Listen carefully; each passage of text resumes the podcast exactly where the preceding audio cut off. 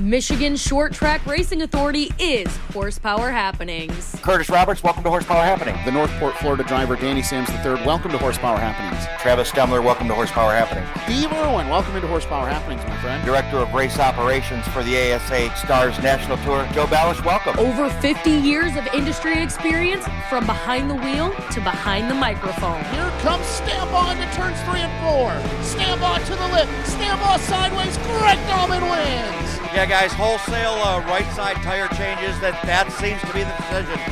All down road. Exclusive interviews every week. Hear from drivers, track owners, series promoters, and so much more. You know, after about 8 hours of months in medical center, they were pretty adamant about me staying out of the car for quite a while. It'll be my first stab at driving a race car that I haven't prepared from end to end, that I'm not calling the shots on, all of that, all at once. Plus, local news, analysis, and opinions you didn't ask for. She is not going to have any excuses. That is some of the best equipment there at Attica Raceway Racing that money can buy. This points fund is massive.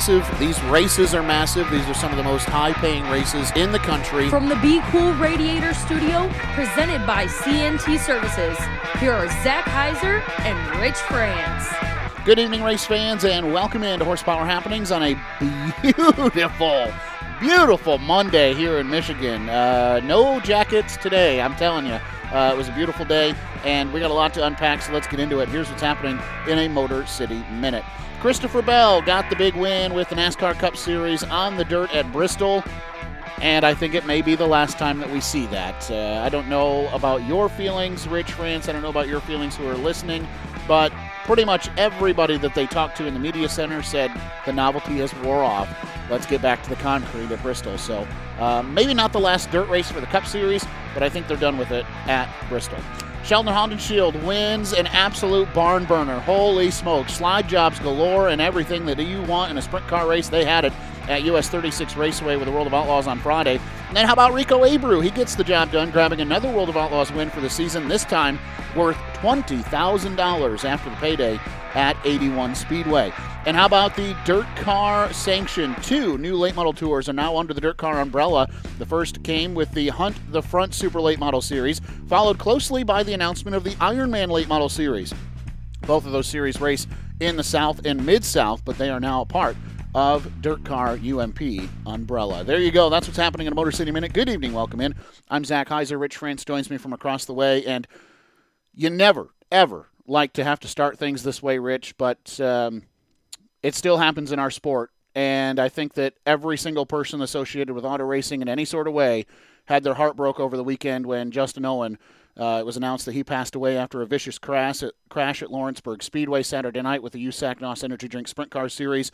Side note, Keith Sheffer Jr. was on the track with him as part of that qualifying session, and I understand that the Blonde and Sheffer family are really feeling the effects of this, and of course, that race was canceled immediately after Justin's crash, and that kind of tipped everybody off that things weren't good. And you prayed for the best, and we found out the worst late Saturday night, Rich. And it's still a real reality of our sport, but man, it never gets any easier when it happens. No, it sure doesn't. And I think you said it, Zach. We were all on our little Horsepower Happenings group chat, and we didn't know because nothing was officially announced. But you don't end a night if there isn't a real problem. Yeah. And you don't end a night just because somebody is injured. You're right. We've seen that happen all the time. So I think they knew. I think they were just trying to do the right thing and make it right at the right time with the family and kind of get everybody get their ducks in a row. But I think we all knew, unfortunately, what the answer was going to be. I got to tell you, I did know Justin, but it still, it's making me a little emotional right now talking about it. It's tough, man. It is. We've come so far in this sport with safety and these measures that you almost forget, right? It was just a short 20 some years ago that this happened quite a bit. And now it's, it stings a lot, and you hate to see it. The entire racing community has surrounded the Owen family, and of course we here have offered our prayers and well wishes at Horsepower Happenings. And but you know what? We race on, and I think that's what any racing family would want us to do, and so we continue to do so. Speaking of great racing families and great friends, our buddy Gary Lindahl has been continuously in our thoughts and prayers as he underwent some pretty major health issues as well. Yeah, so we got him through the open heart surgery last Monday, and so that was okay. But darn it, Gary's still in the hospital, so they got his heart fixed up. The structural stuff they had to take care of, but now they're working on a heart rhythm thing. So I talked to Gary this weekend, yesterday, and he says, I'm just wore out. I'm done with the pricking this and pricking that and, picking at me. So they may have to go the pacemaker avenue. We'll have to see. But they don't want to let him out of the hospital to know he's right. Right. And they feel comfortable with it. So he's there a little longer than we thought. But if that's what it takes for them to bring our guy back to us so we can start hearing those amazing calls again before too long, then let him keep him another few days and get him right. That's right. Hey, but everybody is thinking about him. I've talked to a lot of people, and Gary, everybody's thinking about you. Be patient. Hang in there. We'll see you soon. Today was a big day. Speaking of you and Gary Lindahl, today was a big day inside the ARCA organization. Pre-sale tickets went on sale for not just one event, but a lot of events you can now get tickets for at Flat Rock and Toledo Speedways. Well, Flat Rock Speedway, the biggest event, the ARCA Menards East Series coming back. So that event on Saturday, May 20th, now you can purchase tickets in advance for the ARCA Menards Series East event at Flat Rock. That'll be the recently named Dutch Boy 150. I got to give a shout out to that. And then you can go to flatrockspeedway.com and you can get all the information for that. And then also go on. I was just going to say also at Toledo Speedway, ASA National Tour, right? Yep. Toledo Speedway has a lot because it's all special races. I think you can go buy tickets in advance from what I saw to any race at Toledo throughout the 2023 season as of today, including the ASA Stars National Tour that is now the Glass City 200. That is going to be amazing. I think we're all looking forward to that one. Yep. That's just going to be amazing. But, a race that one of our guests tonight will be in at the 500 Sprint Car Tour. You can buy tickets to that race. Taylor Ferns will be there in that one. So, you can just scroll through and buy tickets in advance. It'll save you a little bit at the gate later on. Yeah.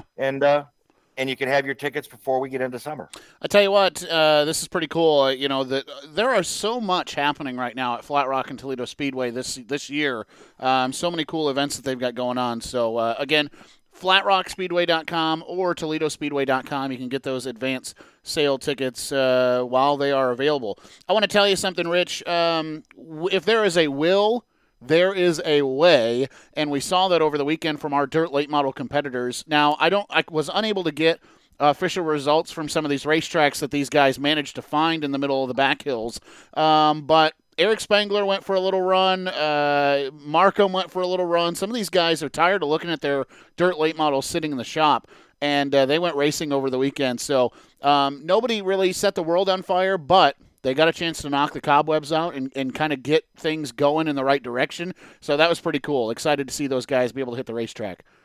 Well, if they were waiting on Attica, they might have had to wait till June the way things were going. It's been tough. I think some of them were hoping that they could get it in, but they just had no luck down there in northern Ohio. Just like, it's been the same weather we've been getting down here in Michigan, and it makes you appreciate these kind of Mondays because we haven't had a whole lot of these. Right. Yeah, exactly. Now if we could just find a way to take Monday and Tuesday and move it to Friday and Saturday, because Mondays suck anyhow, so you might as well make them gloomy and let us have our race days back. Speaking of some events coming up here in Michigan, Rich, we've been talking about this. We've been previewing it, but that's because it is going to be a lot of fun, and it's a really big deal coming up this Sunday at Birch Run Speedway with Michigan Auto Racing Fan Club. Yeah, as we've said the last couple of weeks, we wanted to get the word out. The 58th season for the Michigan Auto Racing Fan Club, and they'll kick it off this Sunday, April 16th at the Bertrand Speedway. And, Zach, they're doing it in a huge way. Doors will open at noon with free admission. I said free, not kind of free. Free, free, free, free, free, okay?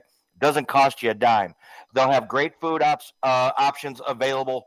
You have to purchase your food. They're not going to feed you.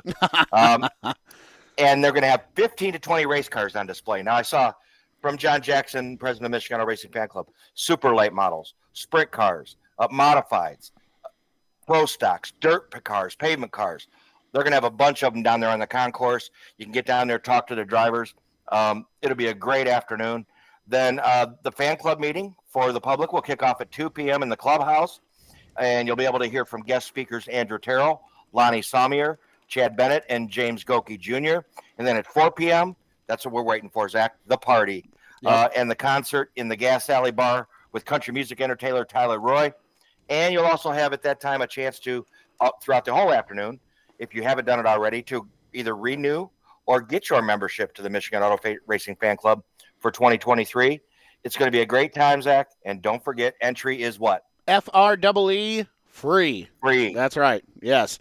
Hey, want to talk about what is going on here with our friends at Berlin Raceway. We told you last week, we kind of teased that they had an entry list that was looking really good, Rich. That was because I thought they'd release the details of the entry list, but no. Jeff and his crew over there were still dangling the carrot. Well, this week, they put out the details, Rich, and this is for the Money in the Bank coming up on June 7th. And they already have 28 cars registered for this event, Rich, and it includes some of the biggest names in the country in super late model racing. It does, and it also includes a lot of the biggest names locally. Yes, that are going to give these guys a challenge. So let's just touch some of this. Let's start with the local guys that you're familiar with, you're used to seeing, at a pavement track near you. Andrew Scheiden, his new ride in 2023. He'll be there. Evan Shotko, who today they announced did make the top 7 for the Cowicker Driver Development Program. So he was runner-up in 2022, so he'll have a chance in 2023 to get that honor. Boris Yurkovic back at Berlin, to where he had such success. Dylan Stovall, Brian Campbell, of course. Basically, he's won everything at Berlin. They haven't even named it after him yet. But... Trevor McCoy, and then Kyle Crump, Blake Rowe. I mean, where do I stop? You keep Tyler Roark, Joe Bush. Yep, there you go. All the local guys. Now, Zach, you get to show all the big boys who they get to challenge. Yeah, that's right. One of the first ones that, of course, jumps off the page is that of Eric Jones, right? The NASCAR Cup Series star. We saw him run last year at Lucas Oil IRP with the ASA CRA Super Series. Of course, right below him, Gio Ruggiero is going to make the trip up in the number 22 machine and put on some talent. And, of course, Rich, I'm not going to skip him. Don't worry. Bubba Pollard is on the entry list for the Money in the Bank at Berlin Raceway. Rich pumps his fists. No shy markings there as to who Rich is a fan of. But also, of course, kind of where do you put him, on the local or the national tour list? I don't know. Carson Hocevar is going to be there. You mentioned Brian Campbell, but you got Jet Nolan is going to make the trip up. Billy Van Meter is going to be there. He's been running with the ASA National Tour. Derek Griffith is going to be there. This is a big list, Rich, and I think it's only going to grow as this race gets closer and people get more aware of what their schedule looks like. Yeah, it has to. I mean, it's still early, and they got 28 cars on the entry list. Yeah, it will grow. It'll definitely grow. I think it. What is this? Is this $10,000 to win race? It's a lot of money. Did not see. And that's you look at where down south where Pollard's making the stops at the bank in every town down there, picking up $10,000 checks. Not a bad deal to come up here and grab another one if possible. That's right. All right, let's talk about some racing that happened around our area over the weekend. Of course, Atomic Speedway was kind of the lone soldier left as far as some big name or big time racing that was going on. They had the Fast on Dirt 410 Sprint cars down there racing and gave us a couple of people to look at for the Home Pro Hammer of the Month here in the month of April. And of course, we looked the way of Home Pro Racing driver Cole Macedo, who started on the pin of the 30-lap main event and got out to an early and open lead, Rich. But of course, trouble strikes. Flat tire relegates him back to the pits, coughs up the lead, and he races his way back up to an 11th place finish by the end of the night, but it hands things over to Brandon Wimmer, the Fairmount, Indiana driver. Went to victory lane. J.J. Hickel started second, finished second. That's a pretty good night if you can just kind of hold your own right there. Chris Wyndham moved up 5 spots, coming from 8th to finish 3rd. Our guest last week, Cap Henry, started 9th, drove his way up to a 4th place finish, and Jordan Ryan, the Castalia, Ohio driver, finished in the 5th spot. Seth Sabo was down there racing as well. Ricky Peterson, a former guest on the program, he was racing. He finished in the 9th spot. Big mover of the race, 13 positions, Rich, for Ricky Peterson, coming from the 22nd spot to finish in 9th. So good showing there for Peterson. And, of course, Danny Sims III was down there as well. He had a tough night. He did make the feature but struggled in the main event. So there you go. So let me do this right, Zach. Our guest last week, second at Atomic. This week he comes back fourth. Average finish of P3 for Cap Henry. Yeah. I think you got to put him in the running for our Home Pro Hammer of the Month, don't you? Early in April? I think so, too. And it's been tough, too, because Atomic's been the only one that really gets to run sprint cars, the wing sprint cars, here in the month of April. So will we interview Cap Henry twice in 1 month? You're damn right we will, if he ends up being the Home Pro Hammer of the Month. Well, our upcoming guest may have something to say about that before the month of April is over. That's right. Time to get into our first guest of the evening, and, if you looked at racing and you looked at the what-ifs and has-nots and could-have-beens, man, Cole's feeling it on a Monday. One of the drivers that has sat behind the wheel of the Home Pro Racing ride and actually surprised us over the winter down at East Bay Raceway Park. It's our pleasure now to bring on the California Kid. That's what I'm going to call him. I'm going to steal Mike Joy's line a little bit. Cole Macedo, welcome into Horsepower Happenings. Yeah, thanks, guys. I appreciate you guys having me on. Man, it was I'm gonna wait to talk about Atomic and what you've been doing recently, and I want to jump all the way back to February. Take me back 2 months. Up here in Michigan, we were all pretty surprised, and I think that you were too, when all of a sudden the Shannon Eifert Home Pro Racing and Home Pro Roofing ride had Cole Macedo behind the wheel, and it was. Take me back to that time because, man, that puzzle could not have fallen together any better and any more at the right time for you, because the ride that you had been depending on for the last couple of seasons kind of folded and went underwater, and then this opportunity comes along prime time with Shannon. Man, take me back to that and how that all unfolded. I was just sitting in California, actually, at Charlton Motorsports, getting all my stuff there ready with Drew Warner and the rest of the Charlton gang, and yeah, Shannon called me one day on I think it was a Wednesday, and he's like, "Hey man, I got all this stuff and it's all brand new, and I need a driver for East Bay next week. You got to fly in Sunday." And I'm like, "Man, like Super Bowl Sunday, I had plans and everything." And I'm like, "Man, I barely knew the guy." That's what I was going to ask is had Shannon's track record or anything? I mean, this is Shannon's first shot at owning a team. He's been a sponsor up here in Michigan sprint car racing for years. Did his track record, I mean, did you have to research a little bit before you agreed to do this, or was it kind of on a whim? I had a meeting with him last year. And, you know, he was in Fremont one morning and he called me up at 8 a.m. and I was kind of, caught, I didn't know. I was like, man, this guy's calling me at 8 a.m. I had never even met him. He wants to meet somewhere and talk about racing and stuff. And so I did it. You know, you never know who it is, and or what it could lead to. So, I headed over to, I think it was Bob Evans, and had some breakfast with him. And we had a really long, good conversation, and talked about possibly doing something in the future. And then, that opportunity arose.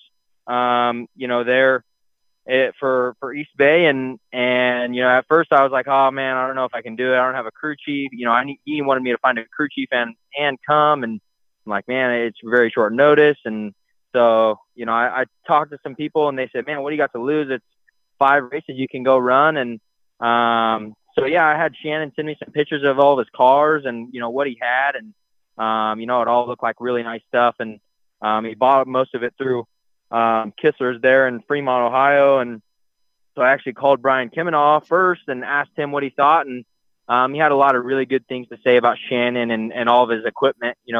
I think Brian sold most of it to him. So Brian kind of sold me on it and said to go do it and find a crew chief. And I actually asked him first if he'd do it. And he said, oh, I got obligations and I can't do it, but here's some people you should call. And I think I called like 14 crew chiefs in one day, and man, nobody wanted to do it, and Shannon was willing to pay, pretty healthy pay for the week. I think it was because it's last minute. I think he had to do it, so I couldn't believe it. Everybody was saying no. And then finally I called Brian back and I was like, well, it looks like I can't do it. You know, I can't find a crew chief and this and that. And I don't want to go down there and have to work really hard and not succeed because, you know, I have to worry about so many things. And finally, I think I talked him into it. And, we called Shannon back and he booked us some flights and we headed over there the next day. We went through both of the 360 and 410 car and, squared it like Brian does and went through everything. And, it was an awesome experience. Shannon and his whole family, Aaron and Ava and Trisha, his wife. And, they all took very good care of us. And, it was a fun week, with that whole clan. So, we got a win and we had some misfortunes, just little stuff here and there that, kind of out of all of our control and, motor problems and this and that. But, the one night that we had everything stay together, we ended up getting a win. So I think that was huge for him and his new team. And, I think that it helped him. He's been having a tough time finding a good driver and a crew chief, and us getting a win there, I think, installed some confidence in other drivers and other crew chiefs and people out there in Shannon's race team. So I think it was good for everybody. It got me a win and got me some confidence at the beginning of the year that, usually takes another month or two to get that into you. So you guys raced and that this deal is all about confidence. So, starting off the year with a win like that really helped, relax me a little bit and know that, hey, I'm good for a couple weeks or months here. And I got a win under my belt. So, sometimes you go a season, without a win at all. So getting that out of the way is huge, I think. And if you look at the results, it doesn't really paint the picture of the equipment that you were racing in. Monday, 22nd, DNF. Tuesday, 24th, DNF. Silly things, right? I think you fold the nosewing over on a start that you guys didn't really, you kind of thought the race was going to go green, didn't put a lot of hurry up into trying to get that fixed to get back out on the racetrack. I can't remember what happened the other night. You get a practice night Wednesday before you leave the All-Stars format and switch over to 360s. You get the win on Thursday, not a great showing on Friday, and then everybody remembers what Saturday was all about. That was a battle of attrition and just a wild feature event on Saturday that, really was kind of a roll of the dice as to who was going to go to victory lane there. You get the win on Thursday, which was huge. And as you mentioned, you put it into great words, huge for Shannon, huge for Home Pro, huge for you. Just not a good representation, though, I don't think, of really how good your piece was down there in East Bay. Yeah, definitely. I think that, Brian was the last one that said yes, but I think he was one of the best ones if I could take him. So I have a lot of faith in Brian, and we had been talking for a good year and a half about trying to get something together for me to race with him, and we always thought it would be a lot of fun. And we finished one out of five nights there, and still we left there, and everybody was in high spirits. And I think that I'll race with Brian, sometime soon.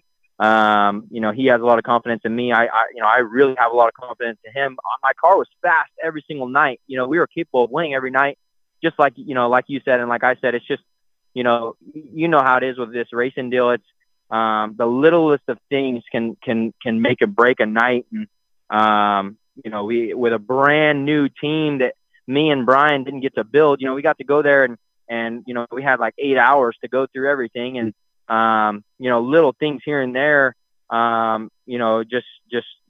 it happens, especially with a new team, so, new parts break. And, I actually, it's a funny thing. I actually hate bringing new cars to a racetrack just cause that there's going to be little gremlins here and there, that bite you. So, bringing that 50-year shingles car to Florida, it definitely, like you said, it was disappointing, most of our finishes, but getting that win, kind of masked the whole week. And Shannon got to remember that and all of his great sponsors with, Owens Corning and all them, you know, it was huge for everybody, and, you know, it was all televised on Flow. So all of his sponsors got to see clips here and there, and got our, you know, picture taken in Victory Lane so they could post it on their websites and stuff like that. And I think it's huge for Shannon and his team for sure. Well, now we fast forward a little bit to just a couple of weeks ago at Atomic. You guys didn't know really, and I don't think we even knew if that race was even going to happen. They did some crazy things down there to Atomic to get that show in, and then you guys come out of the gate and put one on the podium that had to feel pretty good. Yeah, for sure. You know, Rich Farmer, actually, he's my car owner for a good quarter of the year there in Ohio. And, you know, him along with Shannon with this car, the 50-year shingle car. And, you know, yeah, he called me. His funny thing is, just like Shannon's deal, he called me on Friday night, and he's like, hey, I'm helping promote this race. I want to race. And so you need to get a flight because I need my car there. And I'm like, man, this flight is going to be like $1,000, you know? And he's like, well, how bad do you want to race? So, yeah, I booked a flight and headed over there, and them, you know, the Linder family, they did a really good job over the off season, and with all the stuff they had to deal with, you know, selling teams and building a new team, and, you know, working really hard. And, yeah, they brought a really good piece, and Steven Linder, had me on rails all night long. And, you know, I think we were probably the fastest car on the track. Just, you know, that place is tough to pass. You know, Cap Henry was in front of me, and he was doing a really good job. You know, I think my car was better than him, but, you know, I think that he was doing a really good job to where it was very tough for me to pass him. So, yeah, I was super happy with a podium run. And then, yeah, and then last weekend, or, you know, a couple days ago, I should say, you know, we brought Shannon's car there, and, man, I'm still a little bit heartbroken on that one. I think that, we had that one in the bag for sure. We were definitely the fastest car. You know, on the pole, yeah. Started on the pole, timed in really well. Did a really good job in the heat, you know. And then yeah, we started on the pole, and we were gone probably by a good straightaway. And I, you know, watching the video, I was going in and out of traffic the whole time, and still kind of gapping them. Yeah, and then just, you know, had a lap car kind of come down the track a little bit. You know, I'm sure he didn't try to do it, but yeah, as I was coming by, he kind of came down the track and hit the right rear and cut the right rear down, and yeah, just put a real, you know, bad ending to a great night. You know, I think we came back to 10th or so there, but yeah, I my car was phenomenal, and I felt really comfortable in the seat, and I was getting through traffic really nicely, and you know, it was our race to lose, you know, and it happened. So, yeah, it's just, you know, you have those nights. I felt, you know, terrible for the whole Home Pro Roofing, you know, gang, and Shannon and his little boy, Aaron, were watching. And, aww. It would have been really awesome to put that, that 50-year shingles car on the front, you know, on the front stretch, and get our picture taken again. I think that, you know, I a lot of car, and I think that we're going to get a couple more races in with him. I don't know what races those will be yet, just because my schedules are so hectic right now, and you know, Shannon's got to sit down and figure out what races he'd like to do, and along with me. So, but yeah, like I said, me and the whole Linder family are, you know, loved working with Shannon, and we had a great time, and the car's fast, so we have no reason to not go race with him again. And yeah, I think that, you know, his car, you know, is going to win some races this year with Ryan Rule or myself or Blake Hahn or whoever else he plugs in the car. I think that we'll do a good job. I got to ask you, Cole, you know, you brought up this travel in a couple different questions. I think you ought to go into being your own travel agent, I think, because take me through a little bit of a regular week. Now that we're getting into the season, you do run to midweek, you do, you know, weekend races here and elsewhere. What's a typical week for you? Because you got to be racking up the frequent flyer miles. Oh man, it's terrible. I'll be honest. I you know, I've always wanted to race as much as I possibly could. And this year I'm getting that opportunity. You know, it's taken, you know, jumping in different cars all season long, but and I'm still super happy to be doing it. I just, you know, hopefully one of these days I can jump on the All-Star Tour or the Outlaw Tour where I can travel around with my team and not have to do what I've been doing. You know, to give you a good example, like I flew in last Sunday to race Saturday morning to race Atomic.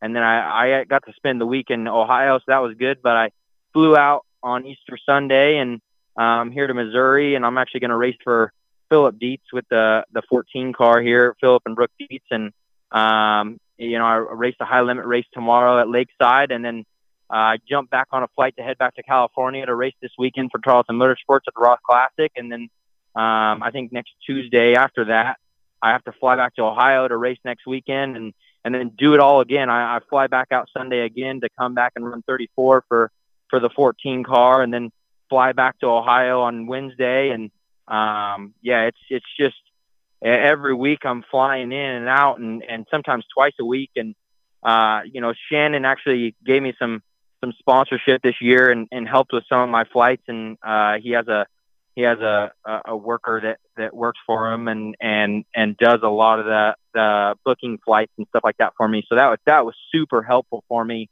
You know, I'm not super young, but I'm not super old. I'm only 22 years old, and I haven't really booked a whole lot of flights in my life.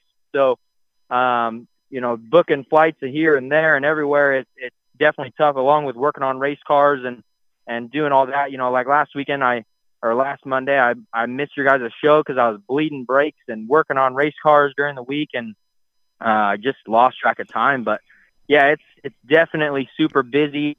A lot of people take that, you know, for granted. They see all these guys out on the road, and, you know, it looks like a, you know, it's nothing but fun, and it is. You know, I'm not taking that away from anybody, but it's definitely a grind out here on the road and living out of a suitcase all the time and away from your family, away from your friends. And, it definitely is grueling at times. But, you know, when you're sitting in the seat on, you know, on a race night, it all makes up for it. By the way, I just want to say working on race cars is a damn good excuse to miss this podcast. That's totally fine. Yeah. But, Cole, I gotta ask you, you ever thought about taking flying lessons? Jeez, what you pay for airfare, you could buy your own little plane and fly yourself around the country. Yeah, there you go. Yeah, I think it's a little bit more expensive than what people think. But, yeah, that would be awesome. I think that's what Donnie Schatz does. You know, he's got his own plane, and he flies in and out wherever he wants. But, that would definitely be tough. I think it would be tough to do after a long week and long night of racing, to jump on a plane and trust yourself of not falling asleep or checking something with the consequences would be pretty bad, I think. You got to tell me about this. You kind of found a home here over the last couple of years in the Midwest, Attica Fremont Challenge Series, a lot of Attica Speedway for you over the last couple of years. And, you know, obviously we'd be remiss if we didn't mention your brother and what he's doing. How did you end up here in kind of this, in our region, all the way from Lemoore, California? How did that happen? Yeah, so actually my brother did it when he was, you know, done with racing in California and wanted to take the next step, you know, to be a professional race car driver. I you know, in California, they have some phenomenal racing. I think that a lot of great race car drivers come out of California because of their racetracks and because of the stiff competition. But there's just not enough 410 races on the schedule to do it for a living. And there's not enough race teams that want to go, you know, race enough to do it for a living also. So, you kind of got to move out of there and go, you know, get your feet wet and at other places to get a full-time ride on an All-Star Tour or Outlaw Tour type of ride. And, you know, Carson came out and raced for Les and Craig Mintz with the Linder family working on it. I think in 2016 or 2017 or something like that. I can't remember the exact year, but he built a relationship with Mike and Steven and Steph Linder, and you know, that relationship, you know, correlated to me becoming, you know, part of their, you know, they call it their Ohio family, and you know, I fully believe in that they are my family. They've taken very good care of me and made. you know, that step from moving away from home with your friends and family a lot easier, being in another home household, rather than just being straight on the road, really helped me out. So, Ray Brooks started up a team, and I actually started in Jay Kaiser's car the first year and ran that for a year and lived with the Linder family. And then Ray Brooks started up a team, and, I jumped over there, and we had a lot of success in 2 years, and it was an awesome time. And, I think that to answer your question, I think that Ohio, you can race so much, if you're based around Fremont, Ohio, you can race so much within 3 or 4 hours. You can even get into Michigan, where you guys are at. And, it's there's just so many opportunities to race throughout the year. Like the last couple of years, I've raced the majority of local events, and I've got every bit of 60 to 70 races in every year. So, I think it's the biggest thing of why people make that jump and head over to Ohio. And not only is there so many opportunities to race, but there's very good racing and a lot of talent, at the local level there. So you can kind of get your feet wet and learn to race on them slicker tracks and be aggressive when the Outlaws and All-Stars come through and, get to racing with them guys too. And not doing it at a full-time level yet, but, you get to dabble with them throughout the year, every couple months. So I think that's super helpful for a driver, and you need to go, get whooped on by them guys every now and then. It's just so tough to do that in California because the Outlaws, especially now, they come out for, a couple weeks and that's it, for the whole year. Other than that, you're racing against the same guys at the same tracks every week. So, I think that that's the biggest thing for sure. Well, we obviously know tentatively what you're doing with Home Pro, and we've talked about that quite a bit. And you mentioned how hectic your schedule is. How many different people do you think you're racing for this year? And obviously that's never finalized. If somebody calls you and says, hey, we got a race on Wednesday, do you got anything going on? And if you can make it work, you'll probably try to do it. But what does your schedule look like as far as, how many different places and people are you bouncing around this year?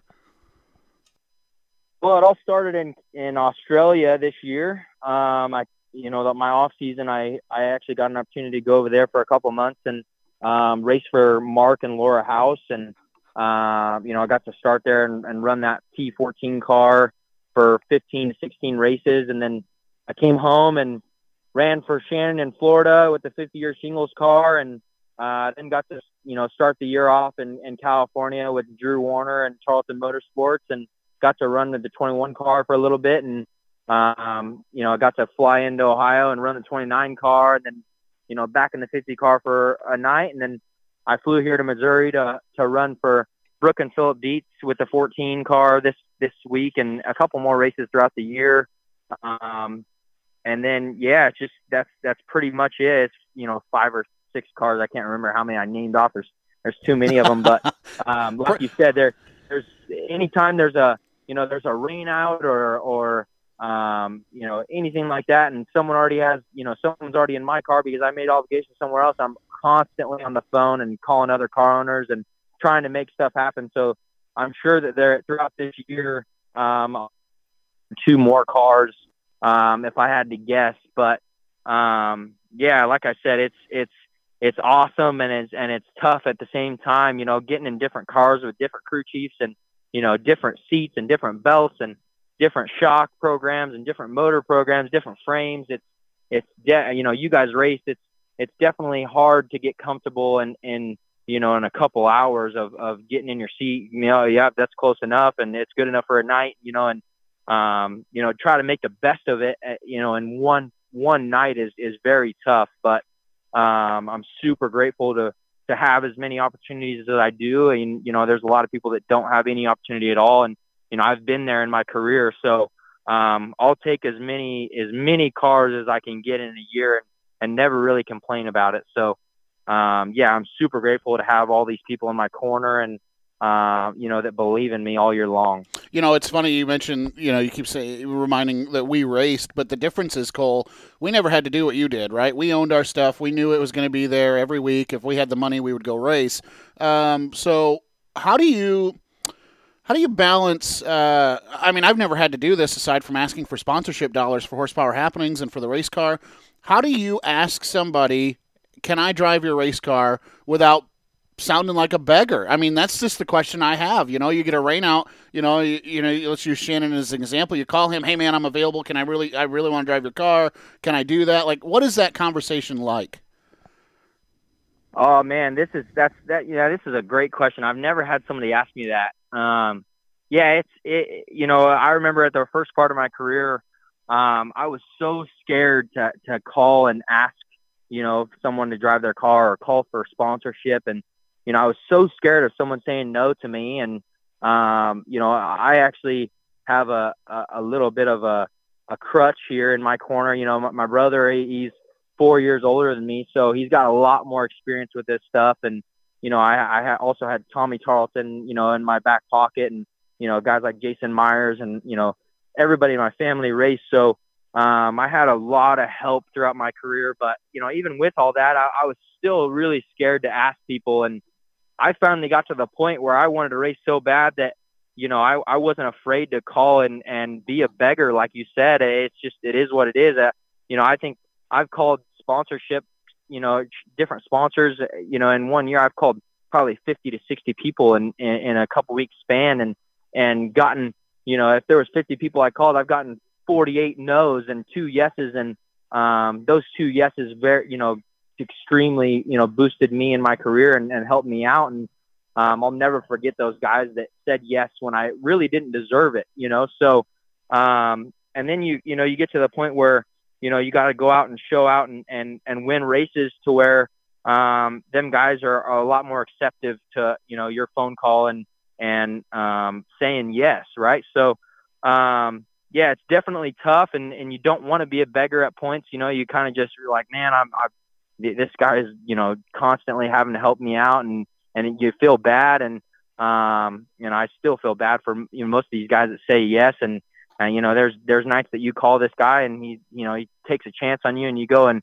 demolish his race car or something, and yeah. You feel terrible, but I've kind of always had the mindset of if that happens that. I'll make sure my work ethic is good enough that that they actually feel bad for you. I ran for Jay Kaiser my first year in Ohio, and man, I wrecked the majority of his equipment, and just some of it was my fault, some of it the car falling apart, or you never know. It's never really anybody's fault. I think it's a team effort, but I always made sure to work as hard as I could, to help the team out and be right there in the shop and fixing stuff and fixing wings and fixing bodies and, trying to do my best effort. I knew I wasn't paying for it, but, I could pay them back by working hard to rebuild their stuff. And, that right there has really helped me in my career. And I put a lot of that, in my dad's corner. And I think that he, really raised me, the correct way and taught me how to work on race cars and taught me how to do all that kind of stuff. To where when my talent wasn't, all there, it wasn't, propelling me in my career, my work ethic was, right? So, I think, I wrecked a lot of Jay Kaiser stuff, but I think that, he still has a lot of respect for me because of the work I did. And I think that that's the reason I got, in with the Linder family and Ray Brooks, and they saw how hard I worked. And, I really didn't deserve that ride. They're probably the best ride in Ohio. And, I got to live with them and they saw that. And so I think that correlated, to me getting an opportunity. And then finally, I think I grew up enough and, had enough races under my belt, along with Mike and Steven coaching me really well. And, I think that propelled my career, racing for Ray Brooks. So, yeah, it's definitely tough. There's definitely some times that I see these, guys that can afford their own race car but they don't want to drive it. They'd rather go, call a different car owner and race for them. And it just makes completely no sense to me. I wish that I could own my own race car and put a big old giant me down the side of it. You wouldn't be the first.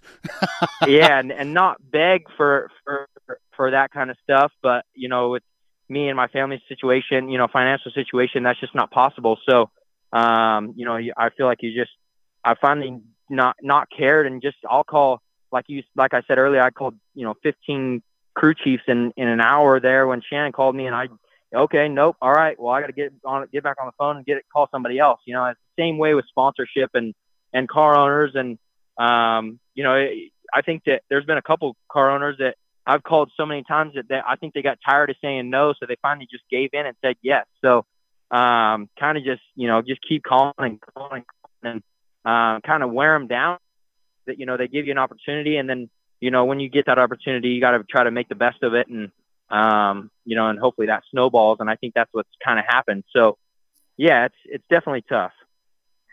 Oh, we all talk about anybody who does what we do, wherever you're racing, it's a family. But, man, Sprint Car Nation took a hit this weekend.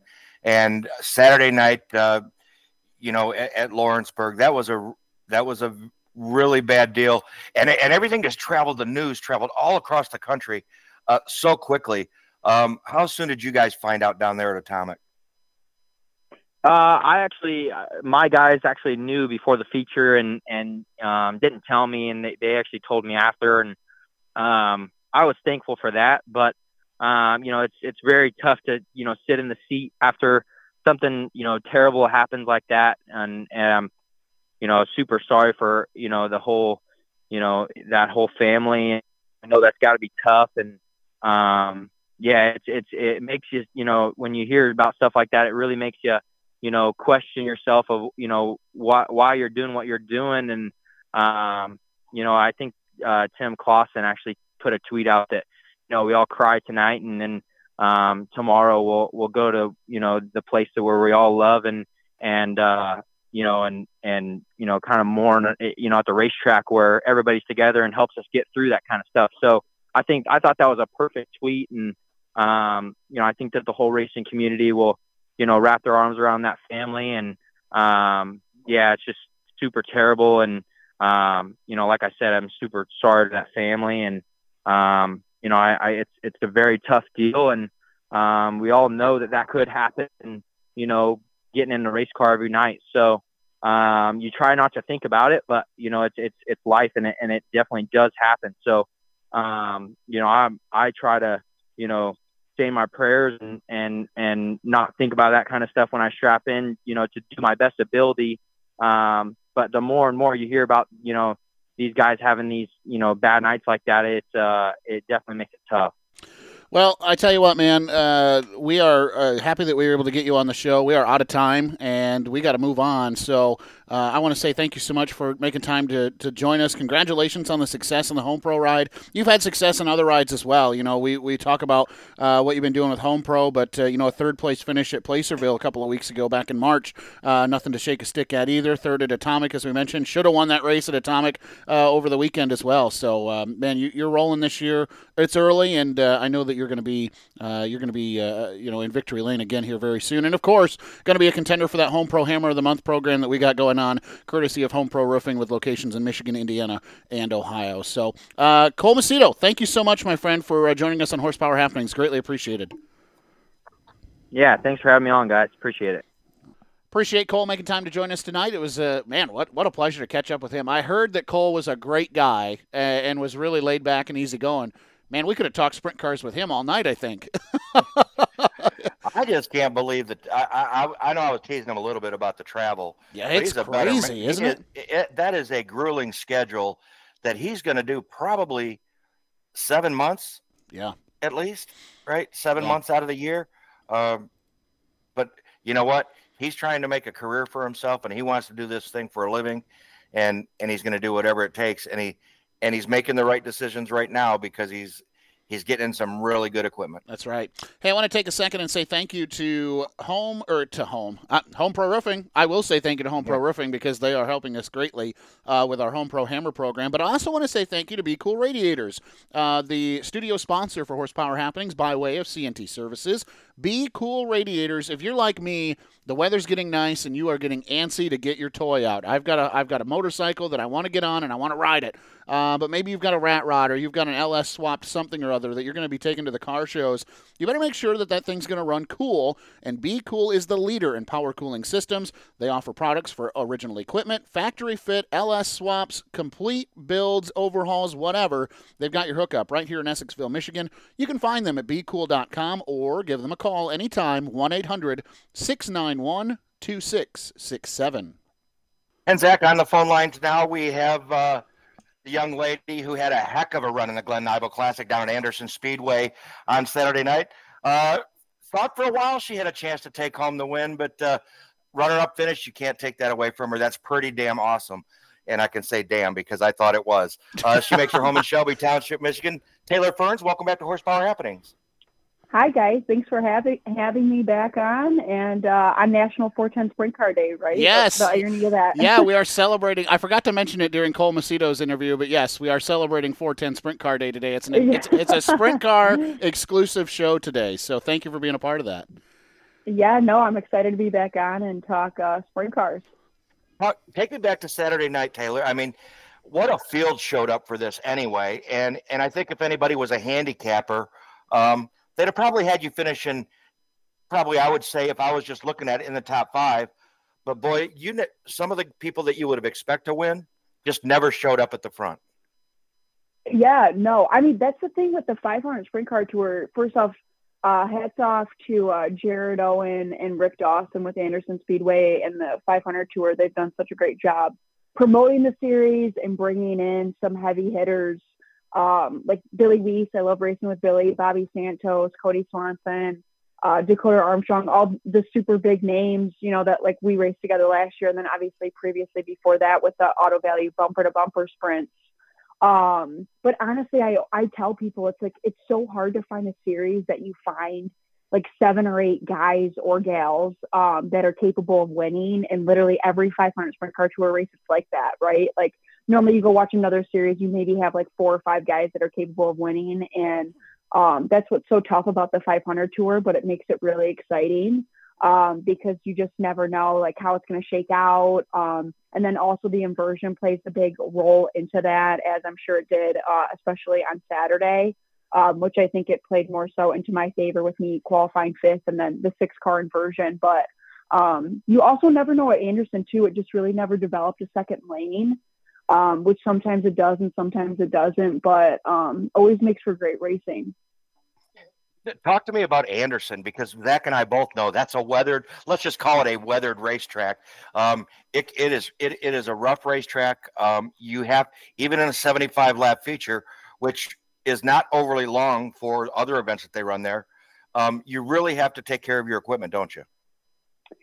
Yeah, well, actually, like more so on Saturday, since it was a 75-lap race, that's like at Anderson, that's one of their shorter races that they have there. So it's definitely more of a sprint race. I mean, I love the races of attrition, like when I do the Silver Crown stuff, or I've never personally raced the Little 500 yet, hopefully one day. But obviously that's a race of attrition and saving your stuff. But like the race on Saturday with it being 75 laps, it was more so just kind of you can get out to the front, take off and go and like capitalize where you can, because I mean, you want to be there at the end, but also like you have to figure it's Anderson's a small quarter mile high bank short track. And we knew lap traffic was going to play a big role into the outcome of the race. And on top of that, the start of the race, which I'm kind of I'm actually disappointed. Like, I'm glad we finished second and started off the season strong with the podium, but I actually feel like I had the better car. I had a better car than Kyle. And so I feel like if the start would have played more to my favor, I think we might be talking a little bit differently. Maybe I could have been the winner, but shoulda, coulda, woulda. It's something to build off of, and I'm just excited for the rest of the season. And I was going to ask you about that because I had a chance to watch the race replay yesterday on Flow Racing, and you made a move to the inside of Kyle. Looked like you might have been there, but you guys don't run spotters or mirrors or anything, right? No, so with the 500 Tour races, for the general schedule races, we don't run spotters. I know when they, obviously at the Little 500, they allow spotters, but okay. For any other race with the 500 Tour, we don't. Okay, so, and that's what I was going to say. You make a move down the back straightaway, you get to Kyle's inside through 3 and 4. He kind of reverse diamonds the corner, and you guys come together at the exit of turn 4. Not a heavy amount of contact, but with sprint cars, it does not take much. Did that upset the handle on your race car for the remainder of the race? Because it really looked like you were driving your rear end off to hold down second. Mm. After that happened, you went from being a contender to pass Kyle to really, it looked like on TV, really having to drive to hold on to second. Yeah, so when that happened, it didn't upset my car really too much. I mean, it's racing, and Kyle and I actually, I mean, we've been racing together since we were, I think, like both 13 years old. I think we're of the similar age bracket, so we kind of grew up racing together, and you know, we always race each other hard. And then it's Anderson, it's a short track, and so obviously if someone's there it might be hard to see, and I kind of took the gap and filled it, and I think it makes for exciting racing. I mean, yeah, we came together, but I mean, we rubbed Nerf bars, so I mean, that's just hard racing. It didn't really upset my car too much because I felt like I got right back into it and tried to chase after him thereafter. But yeah, I mean, I feel like we had a really strong car. I mean, I knew that Anderson, obviously everyone, like all the fast guys are pretty much bumper to bumper the entire race anyways. So, obviously, like I knew when we got up to lap traffic, it was just kind of making smart passes because you sometimes never really know where those guys are going to go. And so I wanted to just try to be like meticulous about it, but also like run through the lap cars quickly. Well, and you had a wild moment with the lap traffic again. I think coming out of turn 4, you really had an opportunity to lose a lot of spots. What happened there coming off of 4? Yeah, so I'm thinking if it's the car that I'm thinking of in particular, I mean, he was just all over the track, quite frankly. So it was a matter of like I wasn't sure if I should go to the inside or the outside, and so. I'm the type of driver, like, I will be aggressive if I need to be, and I'm not afraid of it. And so, I mean, gave him the bumper, and it was just a matter of me trying to pick which way I wanted to go to press forward. So I knew the guys were going to be, like, I knew it was Billy Weiss and then my teammate Dakota Armstrong. I knew that they were going to be hot on my trail. So I was trying to be smart about it, but at the same time, it's like sometimes you have to make your own luck. So.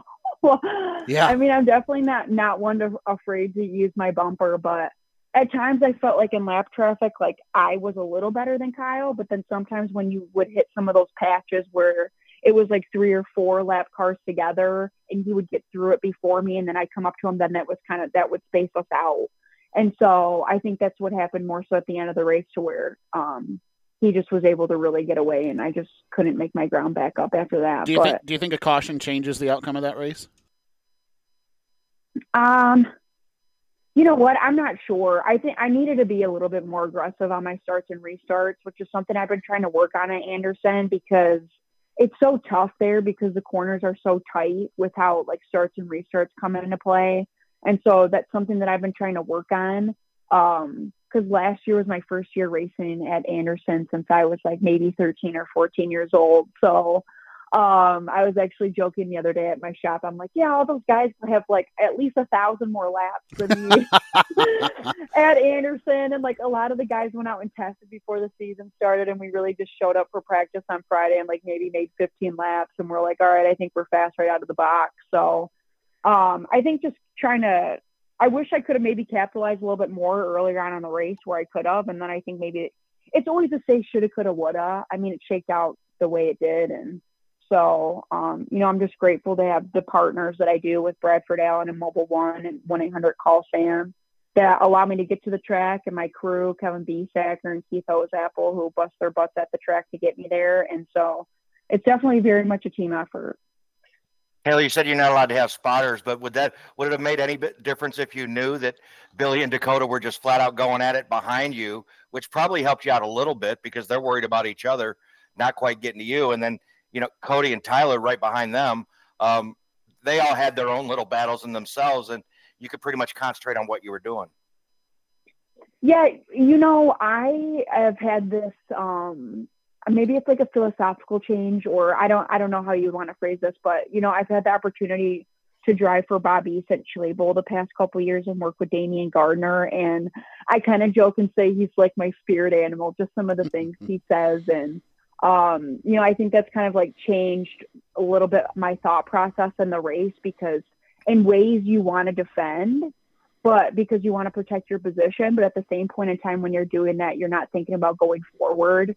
And so, you know, I kind of just want to always think about going forward, and I think in ways that will help me defend even more. And so I kind of like adjusted that mind frame like on Saturday, because even though I lost the initial start, like I still felt like under the cautions. And then after some of those starts and restarts, when we didn't catch lap traffic yet, I still told myself, I was like, I can win this race. Like, I have a better car than he does. I felt like Kyle was making a lot of visible mistakes. And so I was just trying to put my nose in there and capitalize where I could. And obviously it didn't work out for my favor, but, you know, I think like the more laps that I get and the more consistent laps, clean laps that I get, I think we're going to be a problem for them at Berlin. So that's a good thing. Now, I got to ask you, you put a new ball cap on this year as far as that race team is concerned. You went from being a hired gun to now you've got a little skin in the game. Is that right?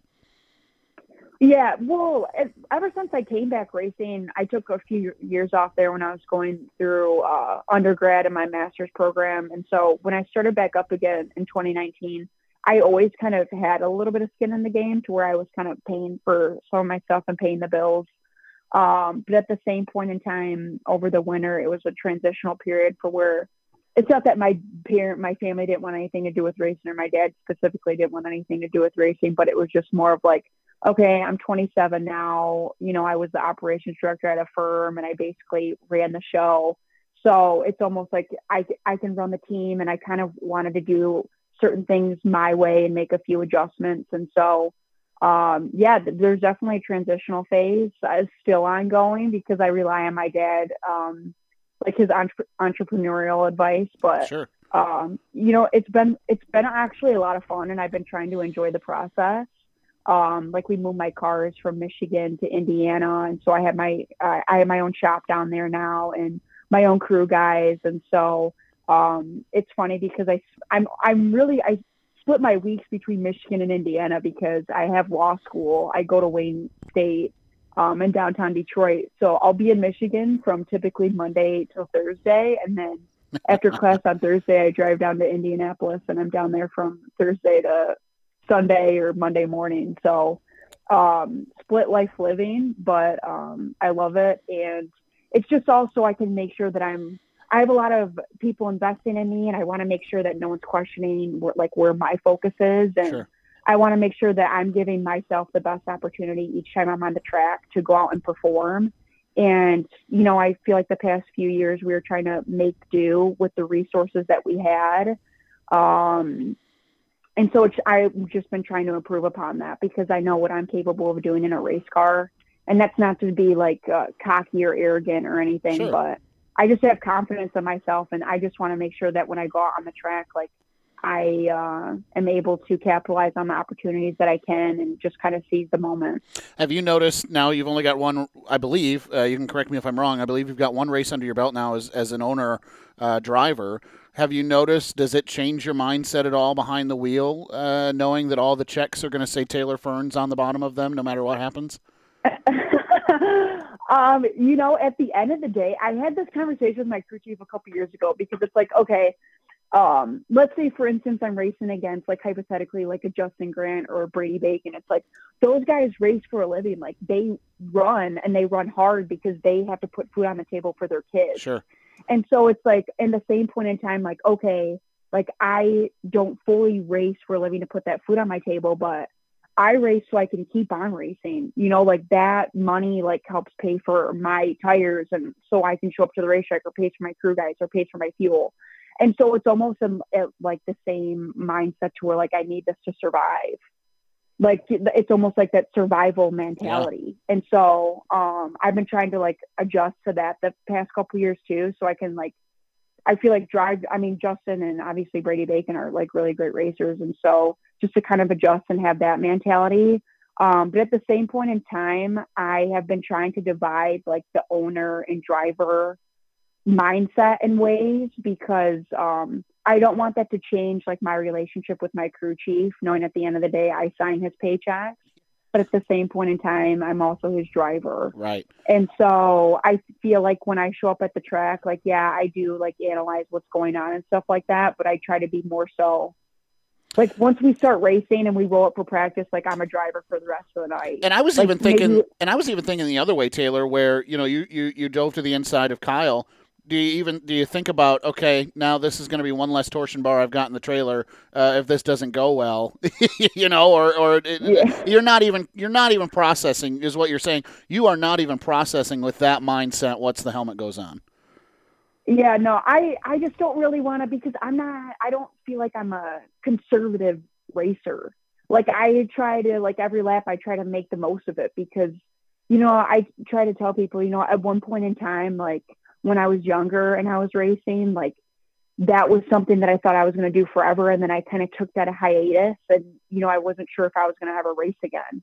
And so now that I came back, it's like, I just want to seize every opportunity I can on the track, because not to say you never know when it's going to be your last race, but you just never know. And so I just don't want to walk away saying, oh, you know what, I should have, if I was like maybe thinking a little differently, I should have filled that gap and put my nose in there, you know? And so, you know, it's like, you're damned if you do, damned if you don't. Right. I mean, at the same point in time, you don't want to, no one's intention is to go out and tear up race cars. Right. You know what I'm saying? I mean, it's racing, stuff happens, people are going to get together, whatever, you fix it, you move on to the next race. But, I mean, I still want to be aggressive. And so I don't want that mentality to change, because I still think I'm a tough racer. And so I don't want to kind of go into a conservative mode, because I want to save on parts, you know? Right. Yeah, it's an interesting balance you have to find. Rich? Yeah, Taylor, usually with our schedule and, you know, with your schedule, I usually only get to see you at Toledo, which is a pretty good show always in itself. But what was the reason behind this? I mean, did you always want – I thought you told us before you wanted to be a team owner, but it also helps you get more track time, seat time, whatever you want to call it, when you're not in that Silver Crown car. Yeah, no, for sure. So, you know, I feel like a lot of the ownership aspect too has come into, I've done so much networking and like relationship building off the racetrack with being involved with Women in Motorsports North America. And I now have my own column and I write for Speed Sport. And so just kind of building all those off the track relationships, because, you know, in ways this is a business big time. And so to keep me on the racetrack, like I need to keep those relationships going and keep my sponsors happy. And, you know, like some of the stuff that's happened to me the past few months, I think is just a lot of result of like divine intervention, as people believe in that. But at the same point in time, like hard work and like other thing, the hard work and everything that I'm doing off the track. So I can keep competing on the track and running up front with, you know, some of the best in the business, which I feel like is where I belong, you know? Yeah. And so at one point, like a lot of my partners believe in me because I believe in me, but then I have to back that up too. And so I think like with the ownership transition and me kind of taking over and kind of doing things the way like my crew chief and I kind of want to do just to improve our operations, I think, I mean, showed how hard we've worked and that maybe some of the decisions and changes we've made have been the right ones. And, you know, I think there's only bigger things on the horizon for our team. Taylor, are you going to be the owner-op of your Silver Crown program as well? Yes. How challenging is that? Because we've talked with, you know, we've had a couple of different drivers on who run pavement sprint cars, dirt sprint cars, Silver Crown cars. And so, you know, we know there's a significant difference in the chassis and things of that nature, but how hard is it to operate two of those programs simultaneously right now? Yeah, well, right now it's actually three because we have the Dirt Silver Crown car too. Okay, so. Yeah, you gotta give that one different attention than you do the pavement ones for sure. Yeah, so really like our big thing over the off season was we basically, even though I already had the pavement Silver Crown car and the pavement Sprint car, we basically rebuilt all three cars from the frame up. And so what that allowed us to do was like make some changes. Like my Sprint car, when we took it out for practice on Friday, it was like a brand new race car. Like it was the same frame, but we changed over some of the body and it had a new brake system and like the motor was freshly rebuilt by Stanton. And so we were able to trim a bunch of weight off the car. And so it drove completely differently. It was like a brand new race car. And so with that came we had to make some changes for the car for the race on Saturday. But I think that change like shows kind of like the positive stuff that we've done at the shop. And with that, by like building all three of the cars from the frame up, we've made changes or able to build all three cars to where, you know, if we need to, it's easy access to maybe use another car as like a parts car if we need it for something else. Sure. Or like set all three cars up in a similar fashion to where they're similar. And like, if I'm hopping in from like, let's say if we have a race back to back with the pavement crown car and then the pavement sprint car, which I actually think we only do that once this year, but it's not so much as like a mental transition, you know, as like right. tedious as it may sound with like the fuel gate, maybe like the fuel switch being in a different place than the sprint car, than in the silver crown car and things like that. So just making everything as uniform as we can. And just so it makes like our operations like really effective and efficient. And just so not only that helps me like on the track and perform better on the track, but also like the way our work is at the shop too. I want to talk about the 500 Sprint Car Tour schedule. You mentioned Jared Owen and how much work he's put into this. Communicated with Jared a couple of times today, as a matter of fact, and congratulated him on a kicking off the sophomore season. And they, you know, I kind of thought when 500 Sprint Car Tour was announced, I said, okay, this is going to be an Anderson Sprint Car Series. That's all it's ever going to be. I wasn't a negative Nancy, but I just kind of was looking at it realistically. And man, oh man, did they prove us wrong this year, adding 2 new racetracks to the schedule. You know, Rich mentioned Toledo, Nashville Fairgrounds Speedway, new to the schedule this year as well. How about the expansion of this series in year 2? And I also love how they work so hard to make sure that they are not in competition with Silver Crown or really with any major USAC or Sprint Car sanctioned event. Yeah, no, you know, I'm really impressed by, like, personally what they've been able to do. I know Jared works really hard at it. And, you know, I know we have like a few conversations and, you know, he really is out for the driver and making it like an equal competing playing field. And at the same point in time, making sure that like they're able to promote the drivers accordingly and, you know, improve things on what they do on social media, because obviously that plays a big factor in the marketing aspect. And things of that nature. So, you know, I think it's, I mean, this is only year 2, but I feel like big things are on the horizon with it. And obviously like the schedule is basically formulated around like the Little 500 and basically like, promoting that in ways, right. But also Anderson Speedway. But, you know, I think it's kind of an eclectic mix with the different tracks, not only that we went to last year, but also with the expansion of some of the tracks that we're going to this year. And, you know, I always felt like Toledo, like, needed to be on the schedule. I feel like sprint cars are so awesome there, in addition to the Silver Crown cars. And so I'm excited to go back there with the sprint car. And then I've never raced at Nashville before. So I think that will be like a cool kind of like breeding ground to like show off sprint car racing down there, because obviously like the more south you go, the deeper you get into late model country. Right. And so, I think that'll be cool. And I think they're trying to make a really fun, like, promotion out of it. And so, you know, I just can't say enough about the positive things that the 500 Tour has done to just, like, promote sprint car racing in general. And so, you know, obviously before that we had the Auto Valley Bumper to Bumper Series. Right.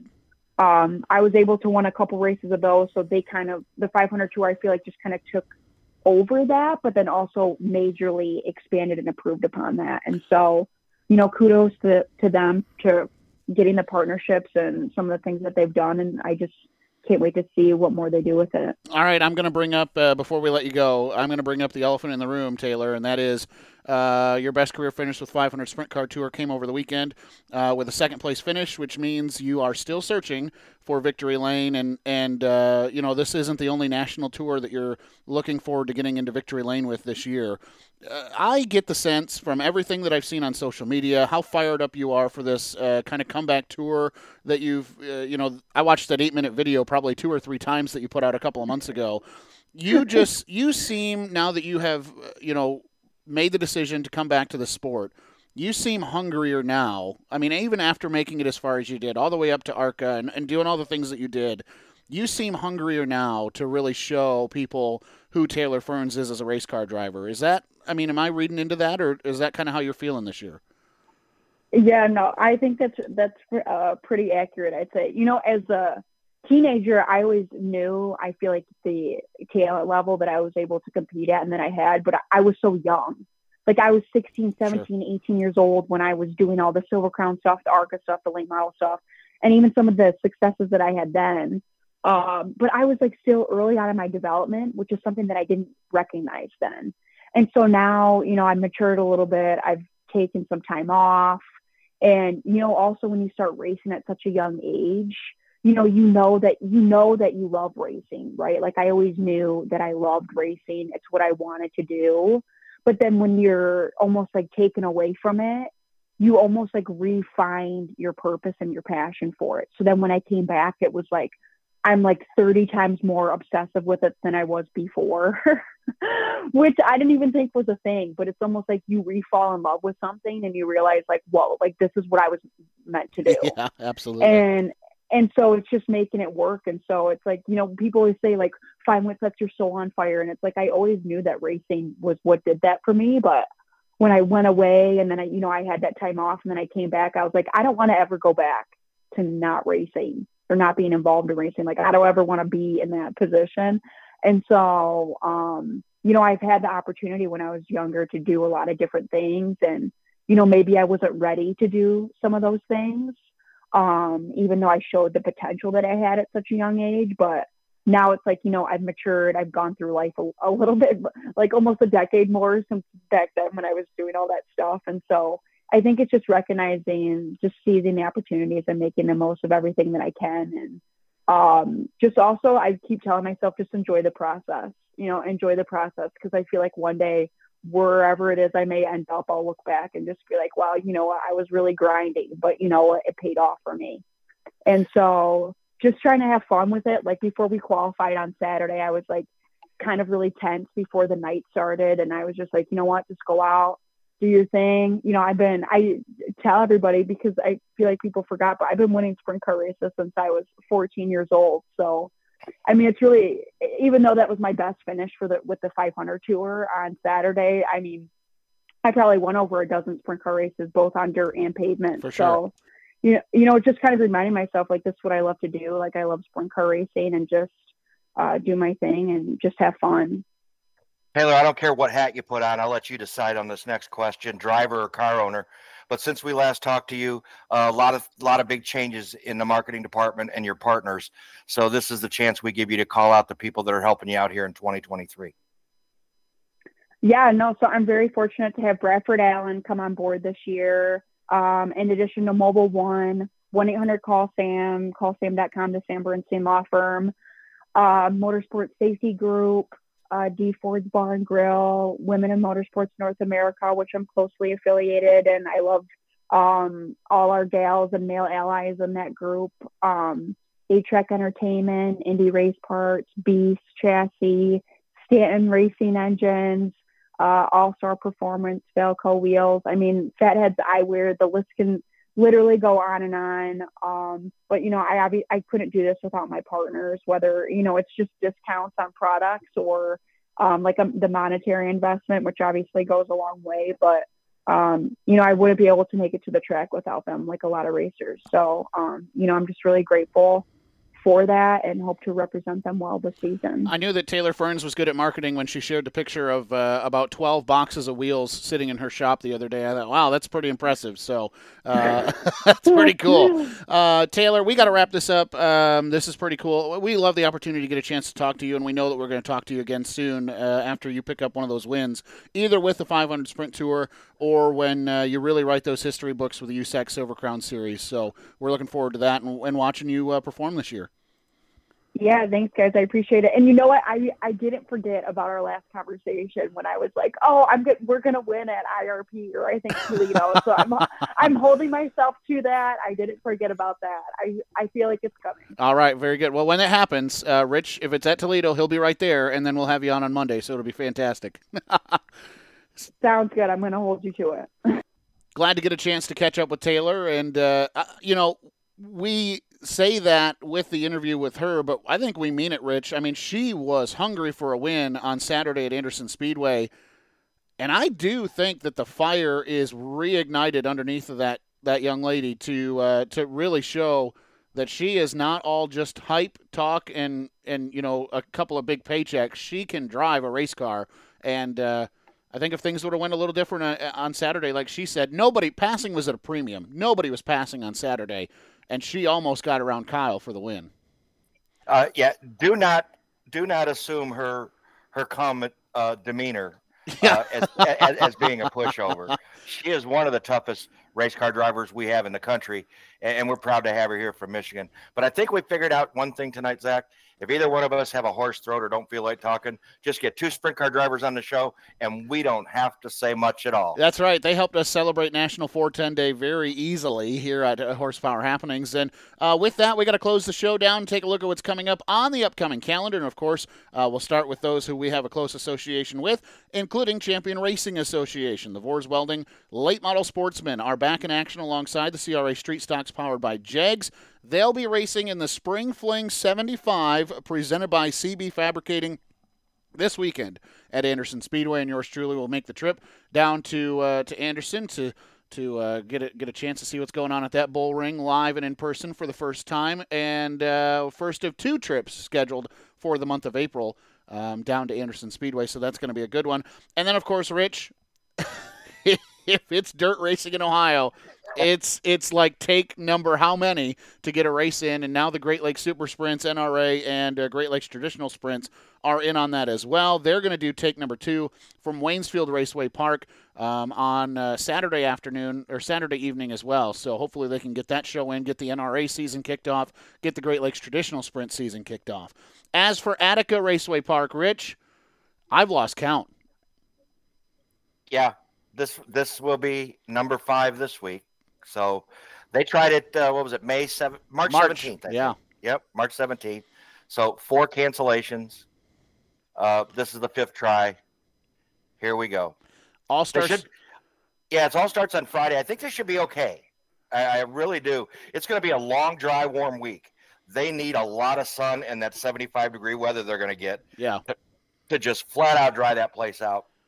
And I think they're going to get that. All-Star Circuit of Champions, I think it's a doubleheader Friday and Saturday night, postponing that from last week. And also what that does is that postpones Fremont Speedway. Their season opener is now pushed back a week due to the doubleheader at Attica Raceway Park.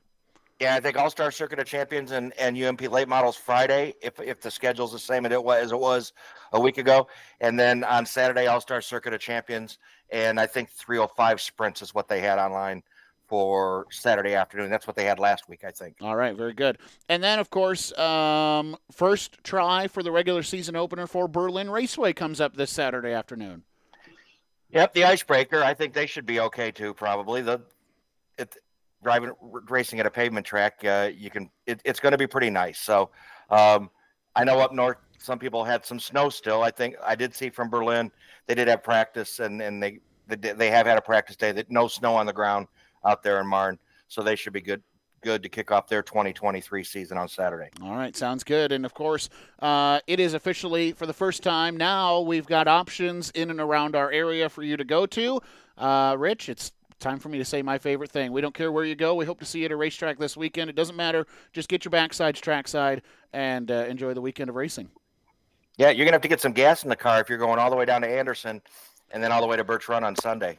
Yeah, you got one of those Home Pro Hammer fuel cards that I can borrow? No, but I know the guy who can get you one. Hey, that's going to do it for tonight. Appreciate Cole Macedo and Taylor Ferns making time to chat with us. As Rich mentioned, we hope to see you either at Anderson Speedway on Saturday is where I'll be, or Sunday at Birch Run Speedway for the Michigan Auto Racing Fan Club kickoff event. We'll have some of our new merchandise there. There's a little teaser for you. And we're looking forward to seeing all of our friends and fans there at Bertrand Speedway on Sunday afternoon. For Cole Macedo, for Taylor Ferns, Rich France, my co-host, Scott Menlin, who pays the bills, I'm Zach Heiser. Thanking you so much for tuning in to another episode of Horsepower Happenings. You've been listening to Horsepower Happenings.